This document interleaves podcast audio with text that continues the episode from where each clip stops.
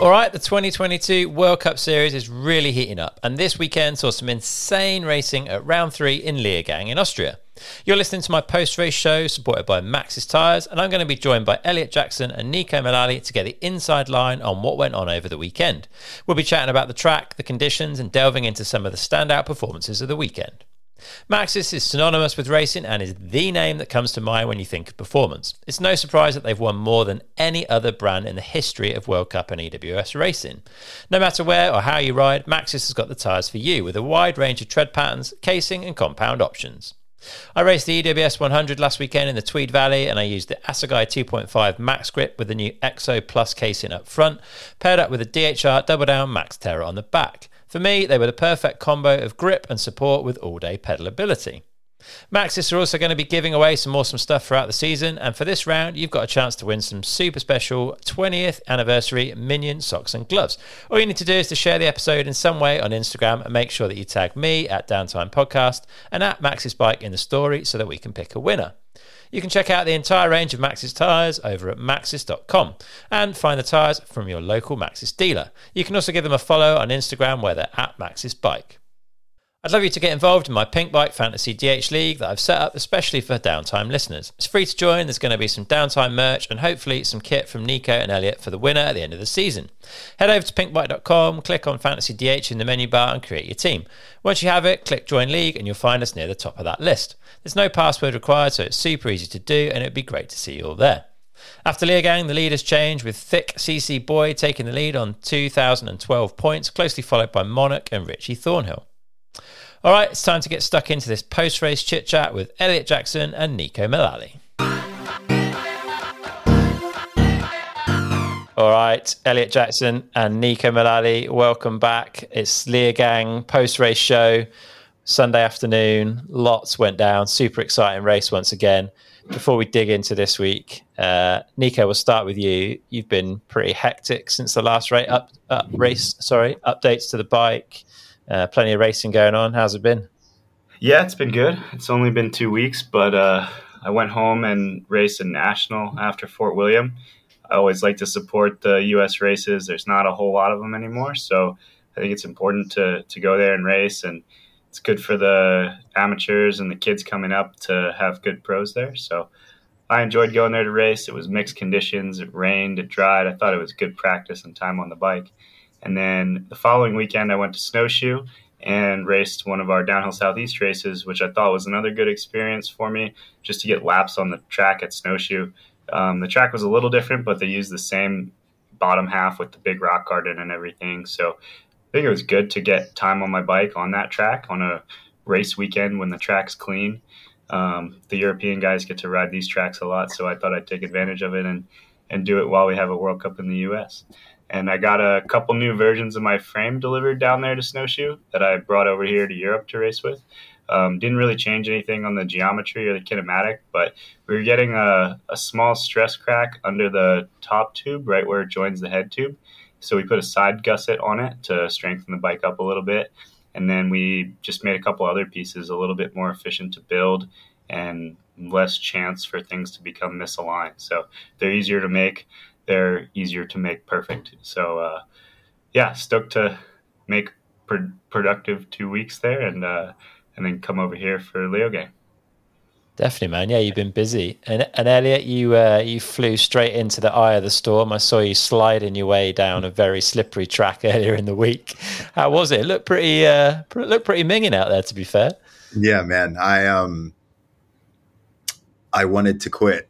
Like, I don't know. I, I was having such a bad time on practice day, on the first day.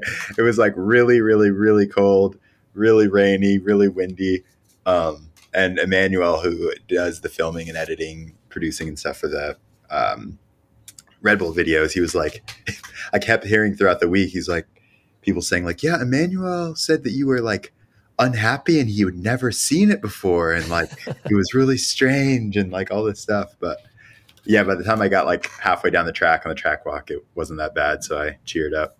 But it was uh it was crazy. Like i think our well actually first of all before i like get into that uh, that is so cool that you're like racing the us nico and then like being like ah we've got a little stress crack here, so we're developing some new stuff. Like, I think that that's like amazing. Um, but yeah, so this race for us was um, we kind of have been doing theme things. So I wasn't commentating this race, uh, but for the highlight video or whatever, we we've been developing themes. So Lourdes was uh, the team, Fort William was fitness, and then this race was like mentality. And I thought it was interesting because it was so mentally taxing, like from a run standpoint to kind of a weekend standpoint, where the first day was super rainy, muddy kind of thing. Second day, the track was like super destroyed, and then the you know final day, you had to figure out what to do on a track that you'd kind of never ridden before. So it was it was I thought it was really fascinating, fascinating weekend, fascinating race, and good to good to be here. Good stuff, and the sun is finally shining, so that's that's all good. It, the weekends well. Nico, give us your thoughts on the track this year. It looked uh, it looked pretty similar from what I saw on the on the live feed, but talk us through it from your perspective.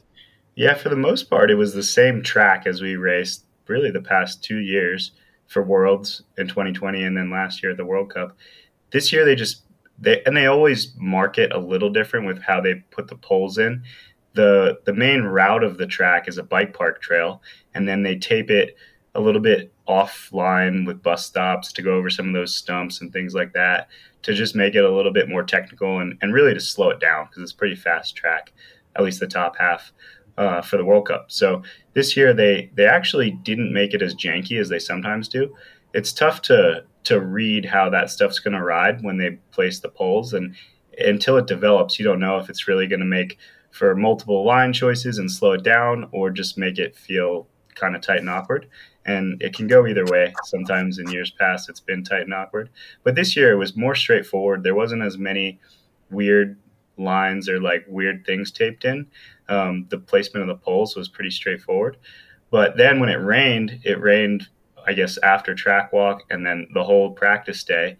The, the main lines that would have been straightforward if it was nice out became so rough. Like the holes got so deep as you compressed and dropped off some of those stumps or some of the root sections. So the top half of the track was rougher than we ever seen it. And it was taped probably the most straightforward and easiest. So then the, the challenge was to get around some of those holes, and lines developed, and there was three or four lines in, in each section to miss the main line because it was so deep and rough. So it was pretty cool. I thought that that ended up working out really well, but it was kind of just happenstance for the weather. Um, and and then the bottom woods, I guess it's the third year for it now, so it's a little bit more bedded in. I, I thought it held up better than it had, but it still brings back memories of the war two years ago every time I go through there. awesome. And Elliot, where was the puzzling kind of taking place on track this time? Was there particular sections that people were spending a lot of time and effort on, or was it the general puzzle, like what was going to happen overall with weather and conditions? Yeah, that's interesting. I um I felt like at the top, like at the top, there was actually a much less puzzling than there ever had been because of what Nico said. So everything was like relatively straightforward, and so you didn't have. I think it was a little bit cold as well, but you didn't have um, you didn't have like a bunch of people stopping at the stumps. You didn't have a bunch of people um, like kind of stopping in general up there. And then at the bottom, I feel like it was kind of, you know, in years past, trying to remember there's like a couple of places like a lot of people look at that first kind of gap jump into the into the woods after the wall ride um, and there's a couple of people stopping there but felt like once you kind of get into the woods you should just keep going like maybe you kind of stop there and look or whatever uh, but that wood section i think is a lot trickier than people think it is because you you have to keep like a really high average speed through it. And as soon as you kind of lose your speed, then everything is ruined. Where like there are these kind of flattish parts where um, kind of little little traverses that are maybe only like two or three seconds long.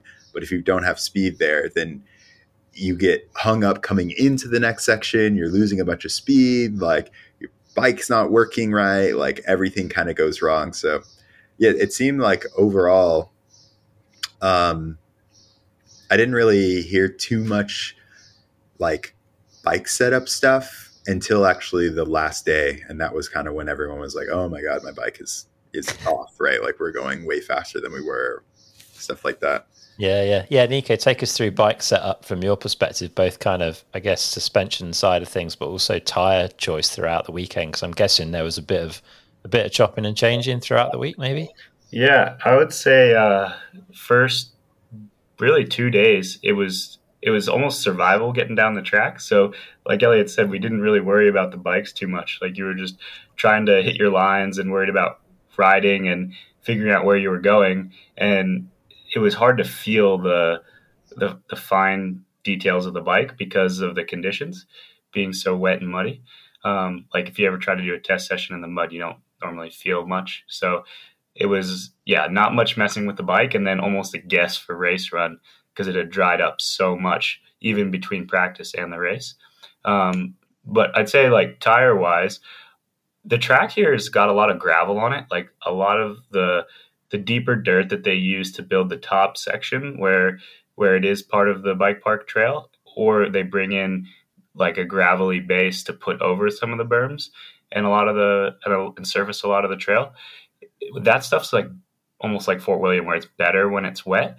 So that top really half of it was pretty all weather and, and like pretty good grip, aside from a few spots, the first off camber and maybe a little bit of the stump sections where they taped it for the race. And then the bottom half is like all just mud and sticky and super deep. So you almost want to like switch tires halfway down if you can. But it's it's it's just a trade off between like do you want to run a, shorty or a mud tire that's going to work really well in the bottom woods, or a dry tire that's going to run better on the top half, and then in the woods it's going to pack up a little more, um, maybe not have as much grip in that mud down there. So I, I tried both in practice on the first day, and it was raining, so the mud was thinner, and I like the dry tire better. I was uh, I actually also tried. Um, we have access to the 2.5 DHR2s as Maxxis athletes, and I tried that and also the stock 2.4, which seems like a small difference. It's like two millimeters different tire width. But the narrower tire, I felt like cut through the mud just a little bit better. Um, so I, I went with that and I kind of stuck with it all weekend. And I wasn't really sure in quali because it kind of got sunny an hour before quali run. If maybe running the dry tire when the mud was more thin, had, when it had been raining that morning, was working better than if once the sun hit it just for a little bit if it was going to like cake up and become more peanut buttery. If maybe going to a mud tire would be better but i just stuck with the dry and i thought it was the right choice for me. Um, it was interesting i talked to greg just the today after the where we were riding in the bike park and, i was like man you think the shorty was like the wrong choice? Because he obviously smashed that wall ride and g'd out. And he was like no i think that it would have worked. Like if I could be within a few seconds on the wall ride with the shorties, I thought I could have gained more time in the bottom woods. I guess that's what Troy did last year, and that's what his strategy was. So it was kind of like the opposite strategy to mine, where I thought the dry tire was going to be faster at the top, and then no tire would be good in the woods. So I would just get through on the dry tire, and I thought it might go across the roots a little better. Um, but I guess it's just a mindset. Like whatever your strategy is and and your plan, like that's going to be better for you. So I guess those are interesting that his was the opposite, but two different ways to look about it. And then uh, on race day, I went to uh, Stiffer Spring as well. It kind of got running much faster than it had been, and and with some of those deeper holes, you're like almost dropping off ledges into holes, and I felt like even the bottom section where it was still muddy, you're almost dragging pedal on like G out holes that had developed. So I went from a 550 spring to a 575 spring. And I went before practice to Jordy and was like, hey, I only have two runs. I can't really mess with it. Um, I just got to make a decision and go. Should I go in on compression or should I go up in spring rate? He was like, well, you could kind of do either one. Uh, you know just as well as I do. Like, what do you think is going to be better? Do you want more support the whole way through the travel or just uh, with hydraulic, like from mid stroke. And I was like, uh, probably the whole way will be good. It's running faster. So I went with the stiffer spring and it, it felt a lot better. I mean, a little better, but in racing, a little is a lot. So sat the bike up more in the ruts and also was stiffer through some of those holes. And I thought carried speed a lot better too. So two of the two of the little things that I played with over the weekend were spring rate and tires. Good stuff. That's super interesting, man, and awesome. Uh, awesome to see you getting through qualies this time, getting your clean rundown, and getting to to take part in the big show. Like it's it's been a rough couple of races for you getting where you need to be or where you want to be and getting the bike through to the final, which has been your kind of goal, I guess. Like how how did it feel going into this week and how did that pan out from your perspective? Yeah, for sure. The first two are just kind of, I guess, bad luck, but that's racing. Like when you come here and race, it's it's harder than you think it's going to be. It, it always is. So broken finger for the first race, flat tire at the second race, and you know I put this whole program together, and it just it, it wasn't the Cinderella story that I had imagined it to be. but uh, but that's why you come to the World Cup and prove it at the top level. Because when you when you are able to do well eventually, then it then it means a lot more. So uh, yeah, this weekend I just wanted to try to get that monkey off my back and not worry about it. And sometimes you you start to get in your head a little bit when you have two bad experiences in a row. And um, I just want to get a good clean qualifying run in. I felt like this track, if you could just get a, a solid run, there was going to be enough weird stuff happening to people with how treacherous the woods was. That uh, a clean like when when I raced worlds here, I didn't feel like I had a fast run. I just rode with my feet on the pedals the whole time, and I got 20th place. So I was like, okay, just have a clean run in quali and should be able to get through. And uh, ended up crashing, but still made it in.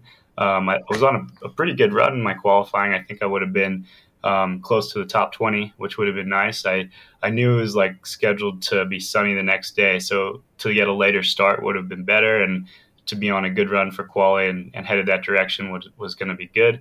But um, lucky I managed to squeak in even with the crash. Had an earlier start in the final. So I think it would have been, you know, you could do the same run an hour later and, and go a little bit quicker, which would have been a couple places, which would have been nice. But um, everybody had the opportunity to get a later start by doing a good qualifying run, and and I just happened to crash. So it was it was uh, my fault there, but nevertheless had a good clean run and ended up 32nd place, which was solid, uh, something to build from for sure. And uh, yeah, ho- hopefully this gets some momentum going in the right direction. Good stuff, man. Where was your crash very quickly before we take a little question from Elliot? Yeah, entering the woods. Like I think most people listening to this probably would have watched the broadcast where you hit the wall ride, hit that ruddy turn and jump into the woods. I uh, in quali I just jumped in and was headed to like miss that bridge and turned hard to make it and just washed the front and kind of crashed into the uphill of the bridge. So I ran the bridge, was ripping my tear offs while I was running and hopped back on the seat without my feet on the pedals into the next section. And at that point I kind of had to think like, okay, don't rush and make a mistake because if you crash again, you're probably not going to qualify, but hurry up. And that's kind of like a stressful spot to be. Um, but luckily, I rode it clean and um, and had a few seconds to spare to make it in. So I was, yeah, relieved. Good stuff, man. Elliot? Um, I have I have so many questions actually.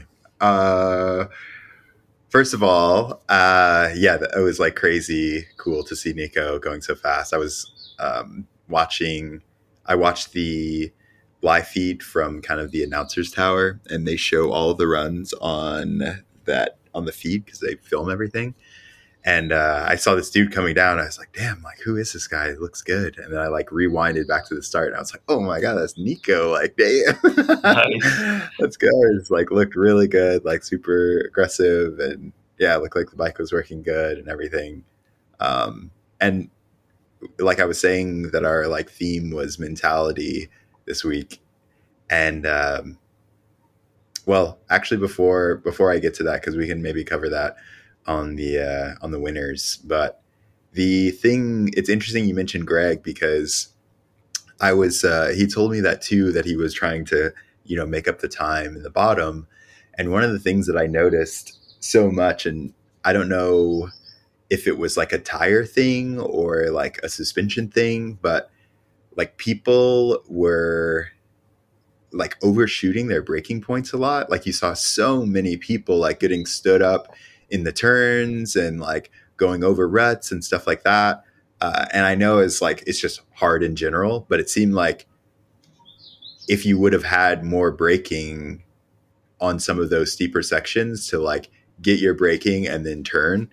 And I, when I was thinking about it, um, after Greg had said that, I was like, oh, I wonder, you know, if people got used to like getting their braking points with spikes and then went to dry tires and like, you know, their breaking points were were not in the right spot. So I don't know if if you kind of had thought about that or if like if the turns and the ruts and stuff like that were just were just hard or like it just felt like it was a really common mistake. Yeah, I, I guess for me, like I rode the dry tires most of practice, so I was used to the breaking point with those tires. But I think maybe at least during the race, I don't know if you saw it in practice or just the race, but the the con- the conditions were changing enough where it was hard to predict how much grip there was, and mm-hmm. it being in the woods and in the shadows, like some spots were better than others.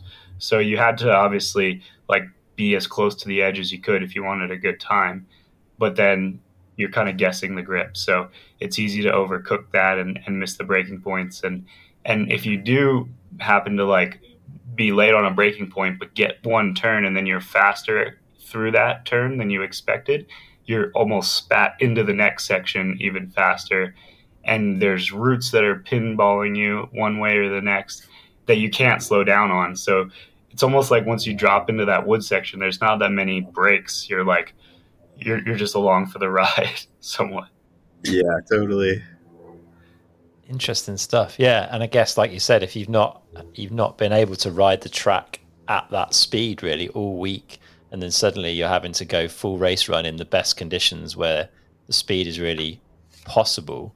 I guess it's hard for everyone to kind of recalibrate to where, yeah, like you say, where the grip is, but also where the braking is, because you're gonna have to brake earlier and or harder, I suppose. Yeah, I think that's where like teams that test a lot and have good experience come into play, where you can almost just like open the notebook and say, okay, what's the setting mm-hmm. for this situation, and then go with it. So Whereas guys that were kind of guessing on their setup might have been a little bit less confident in it. Um, I don't know. I felt when I dropped in for my quality run like I didn't know if I was making the right choice on tires, and I and after after the race talking with other guys, I think a lot of people were in that boat where they were dropping in on their run, not sure if they were on the right setup. So it's something that happens at, at World Cup races all too often. Like there's such a break between practice and and race that uh, you have to predict the condition and set the bike up for your race run that you might not have been able to practice and, and make the adjustments for. Yeah, fair play. Well, yeah, let's talk about some of that racing, and we'll start off with the with the junior women. Um, Phoebe Gale took her first win of the season, uh, something she's been kind of threatening for for a while. Certainly looked like it was was doable in Fort William, but didn't quite come together. And in the end, it was an almighty win by 14 seconds, which would have put her fourth in elite women as well, Elliot, in potentially worse conditions, do you think, earlier in the day?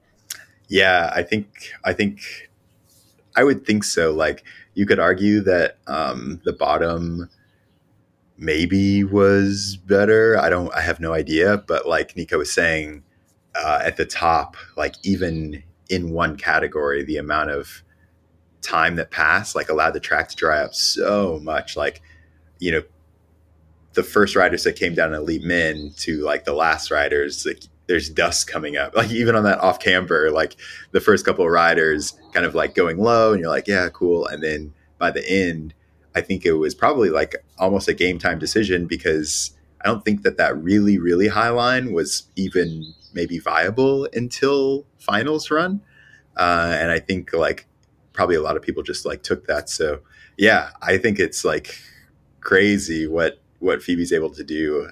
We did a little kind of like sit down with her at Fort William, um, and I think that that like environment for her is like really good. It's actually fascinating because like I think a lot of the junior women have like a really good environment right now, um, where like Phoebe having Tahnée and just like you know having Tony actually as well, uh, Tony Seagrave, knowing what it's like to bring a girl up uh, and like what she needs to perform and things like that. And and then uh, Jenna Hastings as well, like on the pivot team, I think uh, has this really cool environment where like you know Bernard is super chill. I was talking to Jenna's dad actually uh, last night, and he was like, "Man." it's kind of gnarly, like sending your daughter, your 17 year old daughter overseas, uh, and and just like hoping for the best or whatever, you know. But I think that that's why it means so much because I remember when I first kind of started racing, you're you're growing as like a person and you're trying to race and you're trying to do all these other things and learn what it means to you know be on camera. Like i interviewed jenna at fort william and like I couldn't get more than like a yes or no out of her. And then she like did some vlogs or something for Bernard. And then like this race, I interviewed her and she was like, yeah, you know, just been working hard and I'm feeling pretty good, blah, blah, blah. And nice. so I think you just see this, this growth and um, just having that opportunity as, as a junior women. Um, and like you said, like it's just so competitive and it's, there's more junior women and they're, like you said, closer to elite too. It's like similar to the junior men now. Yeah, for sure. And yeah, we can't not talk about the junior men. Jordan Williams takes a, another win. Incredible performance by him. Uh, I don't think they were quite as close to the elite men this time around, but still incredible times that they were laying down earlier in the day. Um, Jackson Goldstone was second place, but had a, f- a fairly significant crash up in the stump section at the top and was basically catching up time, clawing it back on his way down. I think he was only four seconds back in the end in second place. Nico, another quality battle there, uh, hotting up for the rest of the season, eh? Yeah, for sure. It was awesome to see those guys battling it out again. I think, just like we said in Fort William, it's going to make them both better to have the competition of each other every weekend. Next year, when they go to elite, they'll be able to hop right in the mix with uh, with the other guys being pushed by each other. So, no, it was cool. And and Jordan looks awesome on the bike. Like watching in practice, like a couple key sections where we're stopped looking at lines. Um, I think it was the first off camber I saw him come through, just so committed, hit it, hit the line perfect first day of practice, and I was like, cool, that looks like it. I'll do what he did. So um, good, good to see him riding so well. Nice one. All right, good stuff. We'll move on to the the women's race, which was another incredible showdown. Um, there's some there's loads of riders in there to talk about. I think some really interesting stuff. So Eleonora Farina's had a couple of really good results in a row.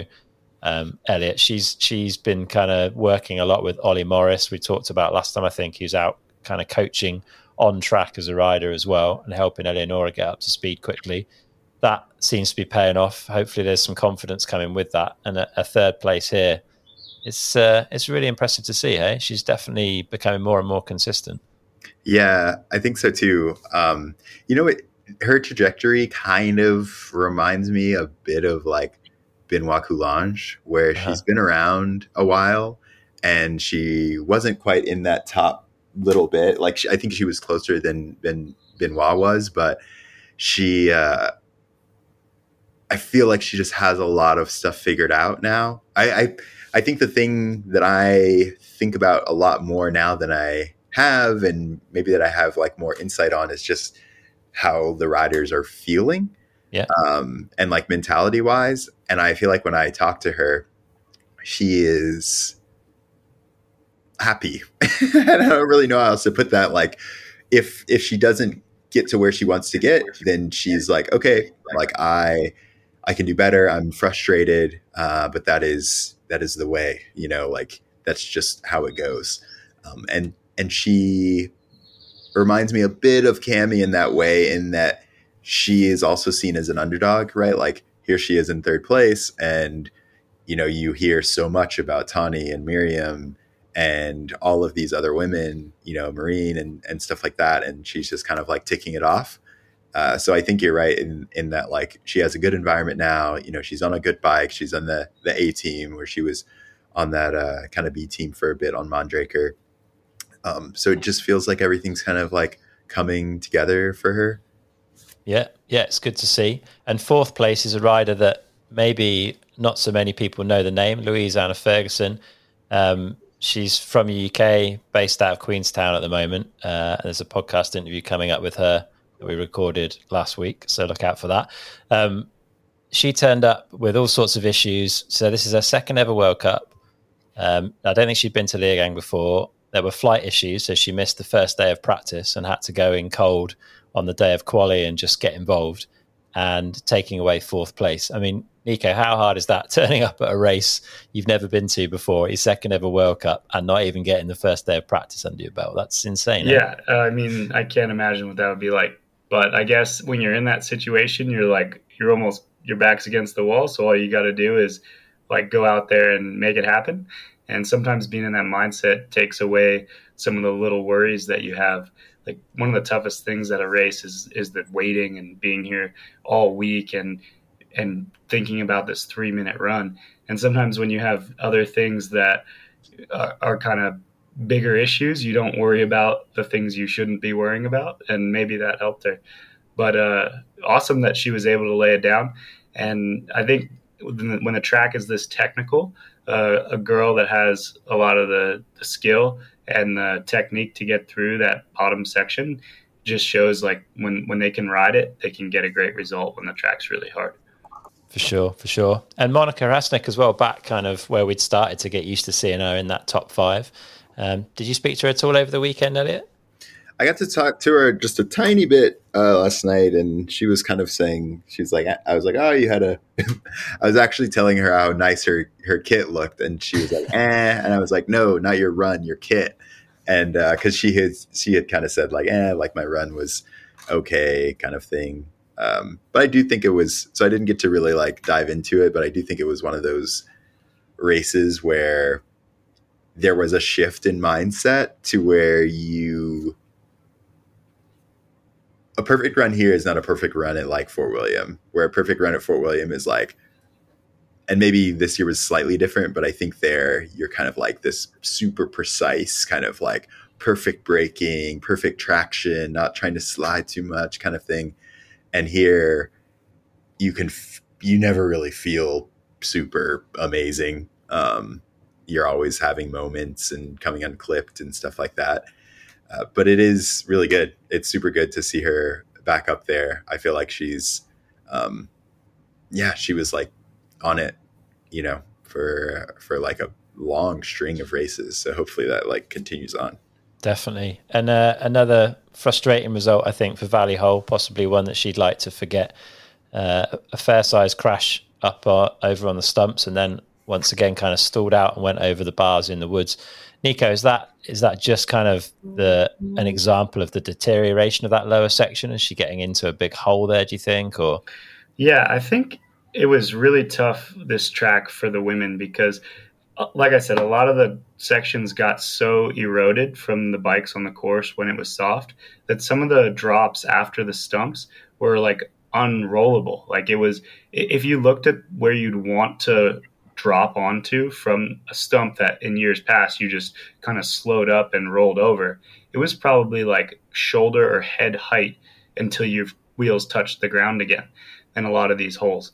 Um, even though it didn't look like it, it was like that's how far you were falling. And I think for, for the girls, it was just, it was, I mean, for strong men, it was really hard to make it through those sections and, and be able to like get the bike where you want it and not get bucked when you land.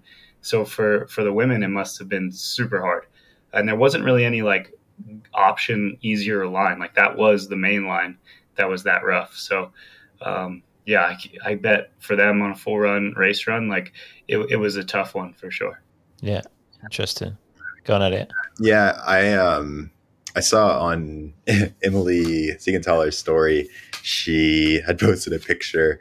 I can't remember which rider it was, but she had like posted a little caption like, you know, somebody holding it down for the for the short shorter women and like it's in that stump section and like there's nothing she could do like i feel like that was the like the men here had this like super huge height advantage over the women and like marine crashed in that stump section and uh, that's where Vali crashed too, right? Her first one was that I right? I think it was like higher up in the stumps on the sort of flatter section of it. Yeah. yeah, where there's like a little double kind of thing. Right. She seemed to hook up there, but totally.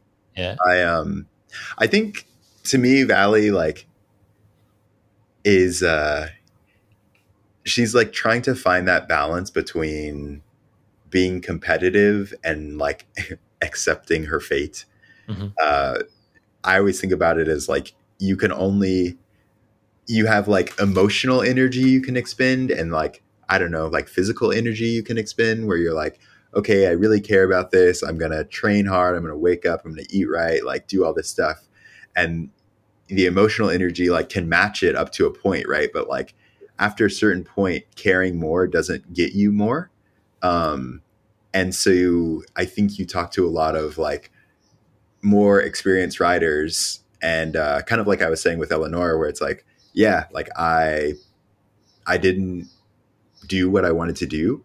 And, um, yeah, I just have to come back next time and things like that. And I think Vali's like trying to find that balance to say like, okay, like there will be more races. Like, you know, if I don't win right now, uh, it's going to be okay. Or like, you know, if somebody says something about me or whatever, like it's going to be okay. Like just having having that maybe confidence or yeah, I don't know. Like I really do. I just feel like it's a it's a bit of a switch to be like, I have you th- like you hear juniors say that or like younger men and women say that like, oh, I have my whole career ahead of me. But I think that that saying that and actually believing that is two different things. Um, to just be like, ah, man, like I'm just to be consistent, do what I need to do, and it will happen. And I just see her getting so so frustrated, and it's just it's hard. It's so hard to be that close, and especially at a race like this where you have so much pressure um, to to figure that out. But I think once she kind of navigates that line, she'll be, you know, unstoppable. Yeah, and walked away from what I understand. Okay, Marine Cabirou unfortunately didn't. So three broken vertebrae from that crash in the in the stump section for her. So her kind of run of unfortunate injuries continues, and I guess that means we'll see her out for a, a, reasonable chunk of the rest of the season. So all the best to Marine. Hopefully she heals up quickly. Um, we'll mention Myriam Nicole didn't do anything massively wrong, I don't think. Just uh, she's really getting pushed this year. Hey, Cami has stepped it up and found a real level of technical excellence and consistency that's making her hard to beat. It's a, it's a tough challenge between between those two at the moment for those top couple of spots, huh? Yeah, I feel like Cami's just technically crazy good. Like even Myriam said it. She's like, yeah, she's the queen of Leogang. Um, and like you said, like it was there was a couple things that maybe she could could have done, but it probably wouldn't have made up that time. Uh, and but at the same time, like you know, she's she's right there. Like it's she's in the overall hunt, and you know, all good. And so, uh, you know, Cami talking to her, it almost reminded me of um, Loic last year, where he was having these moments where he said he wanted to qualify first so that he had like more pressure. And uh, when I talked to her after the race, like she was like, you know, one of my dreams has always been to qualify first and and then come down the last woman down the hill and then have my team and everyone there like in the finish line like just cheering for me. Because mm-hmm. if you come down second uh, then you have to wait right? Like it's a it's a it's a different feeling or a different vibe i guess i should say. Who knows how it feels? But um i feel like that was something it's like next level, right? Like it's like, no, I don't want to just win the race. I want to qualify first and I want to come down and I want everyone to be cheering for me and all of this stuff. So it's really cool to see how good she is and like, you know, like talking about the mentality is just yeah, it's just crazy. Like she she has like such the full package. And I think we'll have a really long career if she wants to um, even from like an injury standpoint because she she knows what she can do and what she wants to do. She knows when she's feeling good. She knows when she's feeling bad. It's just like a she's just really really in tune with what she's feeling and how she's feeling and like how she's riding. So i think that that's something that is uh it's hard to get as an athlete. So it's really cool to see her have that For sure. And let's move on to the men's. And uh, good to have Troy Brosnan back and uh, no messing about there. Hey, did anyone, did you see him on, on the hill, Nico? Was his ankle strapped? Like, how was he doing physically? I didn't notice his ankle uh, being strapped or not, but yeah, I saw him.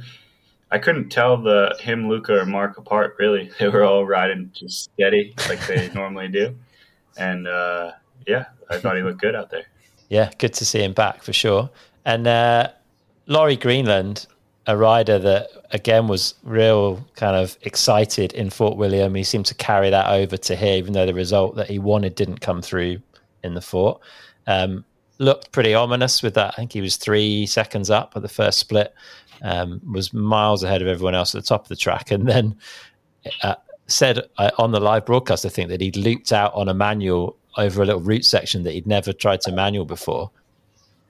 Elliot, have you seen Laurie around? Have you have you talked about this maneuver? I've seen a like a, a very distant clip of it, and I, I, don't think even he knows what he was doing. I haven't seen it, and I didn't get to talk to him. I I somebody said something at the finish though, where he was just like, "That was the stupidest thing ever," or something like, like he was just like, "What in the world did I just do?" Amazing, but yeah, good to see. I think there's uh, there's some serious form in that kid at the moment. The first that, split.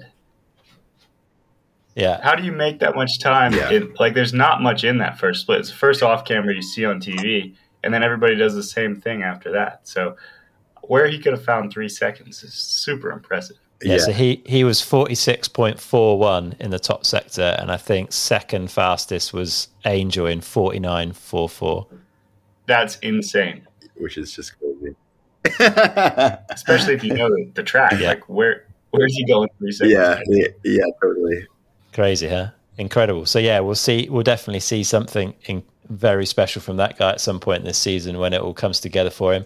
Finn Iles was back from a concussion. Elliot, did you? I think you chatted with him at some point. He seemed to be going really well. I mean, sixth place for Finn. He obviously wasn't happy with, but it's a super solid result coming back from that injury. Yeah, I mean, I think he he he knows what he can do now. Um, I, I had him actually for the win or second. I think I had him. Um, I had Benoit for the win and then Finn second. And um, yeah, because he just is riding so good. Like it's it's amazing to see him him do that, come back from injury. And I think that that's I think that that's so special, and hopefully he kind of takes that in, even though I'm sure he would have wanted to get a podium or a win or whatever it was. I think that there is this huge monkey on your back when you're coming back from injury. Um, and you can be confident, but to just know, like, it's like a sigh of relief where you're like, oh my God, okay, I still have it. Like, all good. We're like, we're on the same trajectory as we were, kind of thing. Uh, so I hope that he, hopefully, he takes that. But it, man, he's riding so good. Yeah, it's good to watch. Another rider that might be sighing with relief is Aaron Gwin back in the in the top of it with a, an 11th place. Probably still not quite where Aaron would want to be, but after a rough couple of years, uh, that must feel good. Nico, have you seen much of Aaron this weekend? Yeah, I talked to him a bunch. We were staying in the same hotel. I think the big thing is that this isn't the Leogang that he won three years in a row on. The track's totally different now. It's like people say this they used to say it was a bike park track. It's totally opposite of that.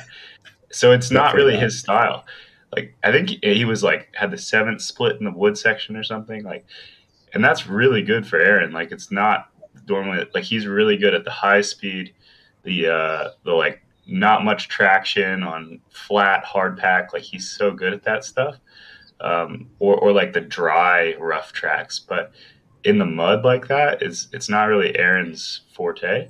So um, yeah, to pull that result, I thought was super solid and he was just kind of like, yeah, it's it's all right. Like, and I guess when you've won 20 World Cups, like getting 11th doesn't really do much for you.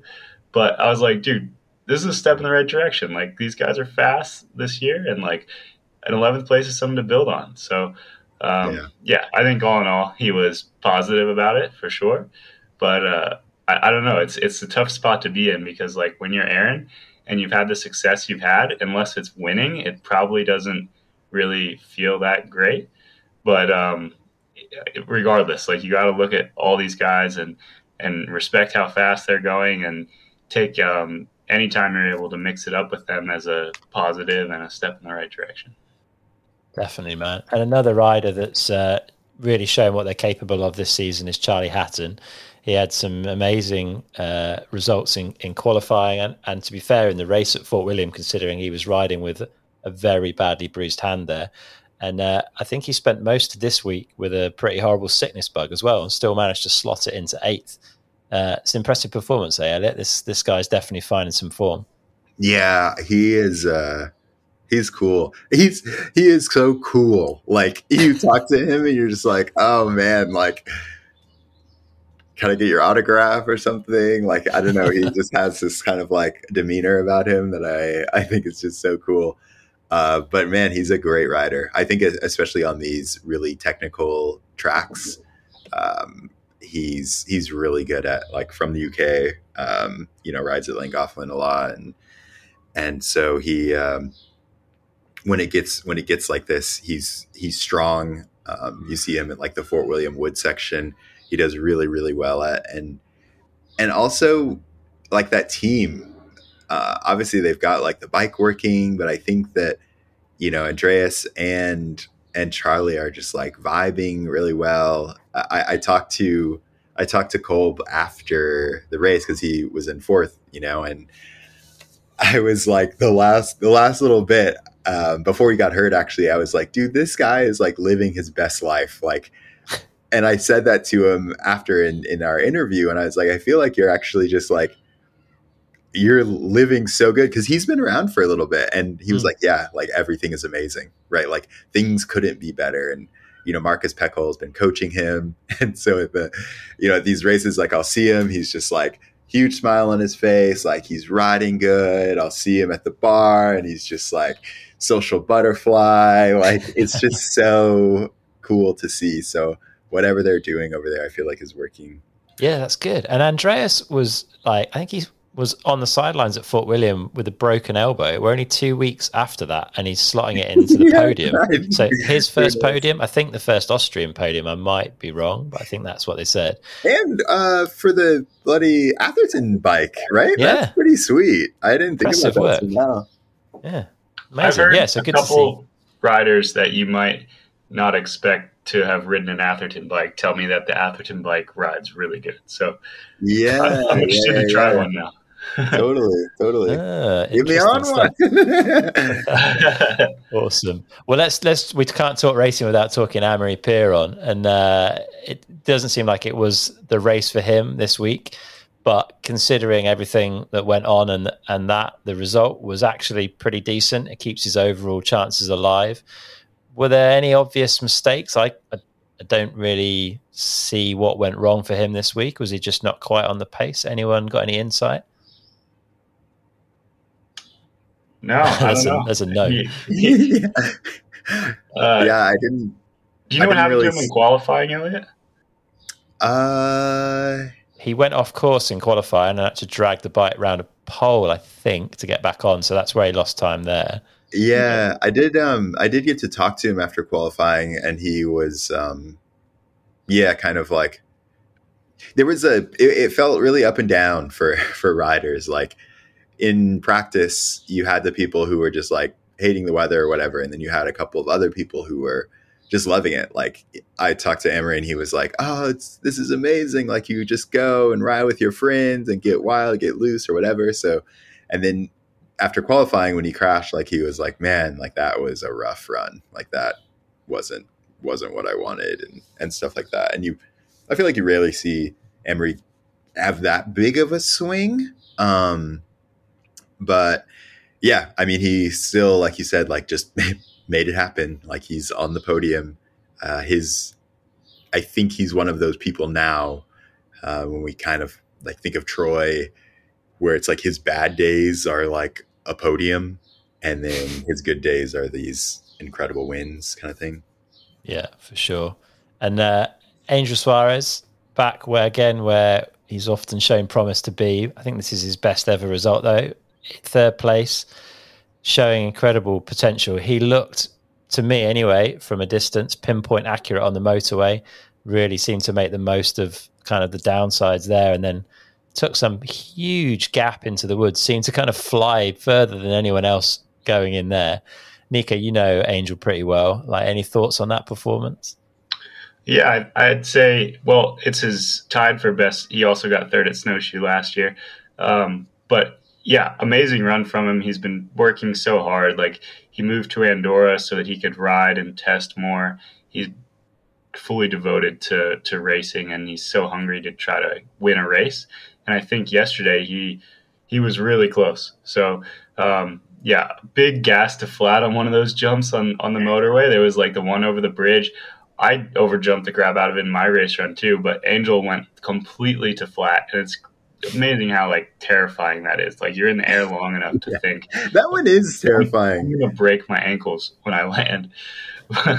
so like he landed that no problem, didn't break, didn't hesitate, on to the next, and then uh, yeah, the gap into the woods. I was like, I crashed there in my quality run and was like, my brother was out in the track getting some video and stuff for me over the weekend. I was like, hey, what do you think the line is there? Is it better to like go, jump left and bank before the bridge or jump right and try to hold it to the bridge? And he was like, well, Angel just jumped two bike lengths further than everyone else and downsided right before the bridge. So you should just do that. I was like, yeah, I don't think I'm going to be doing that. And then watching it on the on the on the TV at the bottom when he was coming down, it was like, yeah, he he did jump two bike lengths further than everybody else. So yeah, it was sweet. He looked good. Like two, like the whole course, as we were saying, is like two distinctly different sections, and he attacked both of them and thought he rode both very well. So uh, yeah, well deserved result for Angel, and yeah, it's cool to see him doing well. Like the, when when I was on the team with him on YT, I think there was five years that he was on YT, and he only ever got to do two seasons because of injuries, and that could make a lot of people give up. And to see him like work through that and and like believe in himself enough that someday like he thought he could be good enough to get on the podium or win a race and to put in all the work through those tough years and then come out on the other end and actually be a constant top 10 guy and get podiums and do a ride like yesterday, it's really cool to see that pay off. For sure. Yeah. Awesome. Good work, Angel. And someone's going to be very happy to get the sixth place monkey off their back. Danny Hart's been very consistent at getting sixth recently and eighth in Fort William, where he's a bit under the weather. And finally back closer to where I'm sure he wants to be, second place. That was a hell of a run and looked like it might be the winner for a wee while there, eh, Elliot? Yeah, for sure um, it's there used to always be talk about these type of tracks where it's like, ah, this is a Danny Hart track and and stuff like that. So I'm glad that he showed people that uh, that yeah, it is a, still a Danny Hart track. I um I did get to talk to him, and you know I I said you, you know you're in fourth place coming into this race, and people haven't really been talking about you. And he like shook his head, and he's like, yeah, like I feel like I'm kind of like an underdog, and it's been uh, it's been a year and a half since I've been on the podium, and there's been like a lot of tough conversations with you know this cube team, and like you have a new bike, and you know you're expected to win, and so that's been uh, I think that's been hard. Like kind of the same thing that uh, Nico was saying about Angel, like you have to keep believing in yourself. Uh, after you get right, like he won those three World Cups in a row, and then world champ, and like all this stuff, and same with Angel, like coming back from injury, and actually same with uh, Matt Walker too, right? Like you win the overall, and then the next year you don't really do much. So, and then not having won a World Cup as well. So, yeah, I felt like the top three were like this amazing story, and it's it's just so good to see Danny back up there. I I I like to see him do well. He's just, uh, yeah, I don't know. His runs are great, good celebrations. Like it, yeah. it feels good when he does good. For sure, yeah, it's exciting to watch. And yeah, you mentioned you mentioned Matt Walker, and uh, yeah, a, a rough season for him after that 2020 overall win. But he's just kind of believed in himself, quietly worked his way back to where he knows he can be. I spoke to him briefly after Fort William, and he was pretty happy with set, stepping onto the podium there. But yeah, to come down in that run in those conditions, put it together for his first ever World Cup win. Obviously, goes away a happy man. Nico, did you get the chance to see that that uh, that run. What were your thoughts on that? He mentioned afterwards that he'd made a bold tire choice. I don't know what that might have been, but hmm, maybe semi slicks. but uh, no, I saw his run. It looked really aggressive. Um, and and he's like so committed on the bike. When you see him riding, he's like pushing into ruts or or, or spots that might not have a ton of grip with like like he's on a pump track. And it's cool to see somebody riding with that level of commitment. And normally, when you commit like that, it does work out more times than not. So it's cool to see him be so aggressive. And and I, I think, like you said, last year he had a tough year. I think he was outside the top 20 at this race last year. And then to turn that around and win the race this year is is really cool. And I think it's awesome for for Will's team too. Like winning both races with guys that he developed since they were little kids. Like he didn't go out and say like, "Oh, hey, Amaury Pierron, how much will it cost for you to ride for my team?" He found these guys when they were young and helped them and developed them into now having the winner in both elite men and junior at the World Cup. So I think it's really cool story that way, and um, and a great effort by everybody involved. Yeah, very true. And then the man who it wasn't quite to be for this weekend, Benoit Coulanges, put down, I think, the first time he's ever qualified first at a World Cup and was on a heater of a run. Um, and then it just started to unwind itself a bit in uh, lower down the hill. Elliot, it was uh, kind of sad to see, but I, I suspect Benoit will be back. Yeah, for sure. I uh, I wanted him to win so bad.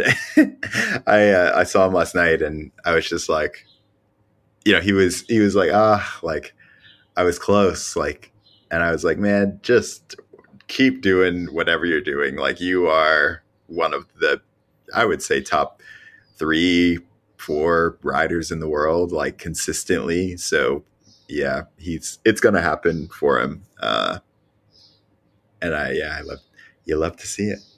Yeah, for sure. And a couple of other riders that we expect to see up there that weren't quite where they'd want to be. Loris Vergier had a, another not perfect weekend. And then Thibaut Daprela had a crash, which I saw on his Instagram. He said he didn't really understand. It looked, looked like a bit of a slip on that kind of off camber coming across the woods. Nico, is that is that something that makes sense to you, having seen it from the from the bottom of the hill? Um, yeah, it's hard to say exactly what happened. Um, another guy that just rides so committed, and and when you get a little bit off, and it does bite you here and there. Um, in a section like that, it's easy to to crash because of it. So I think when you're pushing that hard, you're on the bottom, like you're two and a half minutes into your run, heart rate's at the max, and you're trying to ride this tire width rut at full speed down a 50% grade. Like it's it's going to be difficult, um, and, and mistakes can happen. So. Um, I, I don't know. You don't need to fully understand like exactly what little thing you did wrong you're going to fix next time. It's just like you're racing all out. Sometimes you crash, and the price you pay for for doing business. Fair comment. All right, let's just quickly wrap up with a summary of the overall. So Phoebe's uh, now within five points of Gracie Hemstreet in the junior women's, so that battle's tight.